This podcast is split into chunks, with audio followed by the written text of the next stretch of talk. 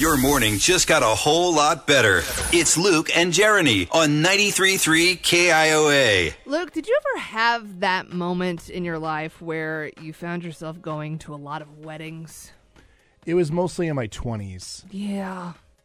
I'm kind of, well, at least what I thought was done with the whole going to lots of weddings and being in lots of weddings because, you know, I'm now in my 40s. um, but one of Aaron's really good friends got married during the pandemic and this past weekend decided to do like a lot of couples are doing now and have like a vow renewal and a, a reception because they never got to have the party with all their family and their friends. Mm-hmm. So I made it a point to make sure that Aaron and I were able to get down there and go to this wedding because he they were army vets together. It was a whole thing. So I was like, yes, we are going to this wedding. I've met this guy multiple times. I've met his new wife multiple times. Um, I wouldn't say that we were like friends, but I know Aaron's friends with him, so I want to be supportive and I want to go. Yeah. let's just say I said maybe six words throughout the entire night. Oh, no. Because you know when you have a wedding and you are friends with only the bride and or groom, they're busy. Yeah. They got lots going on. They're trying to, you know, get married Yeah. and, And, have the party. talk to absolutely everybody. They got to talk to everybody. So clearly, I knew going into this, I was not going to be hanging out with them, but that I would be with Aaron. And when we first got there, it was that kind of awkward moment of he hasn't seen these people for a long time. There's a lot of people he went to high school with. And we just kind of sat off at a table by ourselves mm-hmm. because I guess all of these people that he had gone to high school with were a couple of years older than him. So he said when we first got there, it felt like he wasn't allowed to sit at the cool kids table. so I was like, great. Now we're sitting at a table by ourselves. All these uh-huh. people are looking at us like, who are the weird couple that are sitting at a table by themselves? Mm-hmm. Because the only other people sitting at tables by themselves were people with children. yeah. So, you know, they're like trying to keep the baby from crying during the wedding.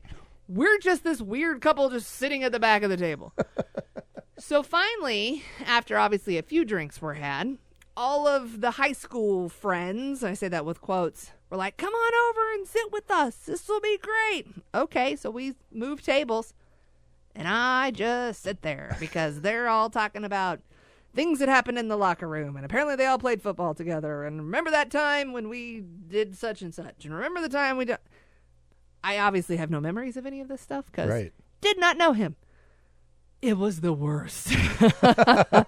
Luckily, at the end of the night, I got to hug everybody that I did know, the two people that I knew, the bride and the groom Yeah. say congratulations you look beautiful and then we left and that was it so it was just like i don't know what i'm supposed to do in those situations i'm not Yeah. i'm very socially awkward when it comes to that sort of thing I and I understand that you know you wanted to be there for the bride and the groom, but I've been in those situations where I get invited to weddings where I know I the first thing I do when I get a wedding invitation is I mm-hmm. do a mental count of how many people I think I'll know at the wedding. right If it's less than like 5, I don't go. yeah because I know that there's a, a pretty good chance those people aren't going to show up, and b I'm probably not going to get to talk to him anyway. but what if it's a situation where it's somebody that like susan is really good friends with and she really wants to be at this wedding and you don't know anybody but she wants you to go with her? Then um, what do you do? Because that's the situation we had. Aaron knows these people. These are his friends. Mm-hmm. And he wants to go back and go to this wedding and he wants me to go with him. Okay cool. I'll be supportive of aaron. But what do you do when you get there and I would probably make one attempt to get out of it. Be like, "You sure you need me there? Because I'm not going to know anybody." And just, I mean, if, if you want me to go, I'll go. But if I just, I'm not going to know anybody, and so I'll, I'll I'll give it one attempt, and then if it's if my presence is requested, then I will go, and I will not look forward to it at all. my problem is i'm the uber driver also in this situation Yeah. because aaron does not drive so i had to go so that he mm-hmm. could be there yeah. so it was weird. Just i mean look once we're in our 40s now the weddings get fewer and farther between. So Yeah. maybe you don't have to do this again for many many years. No it's just divorce parties i've been to a few of those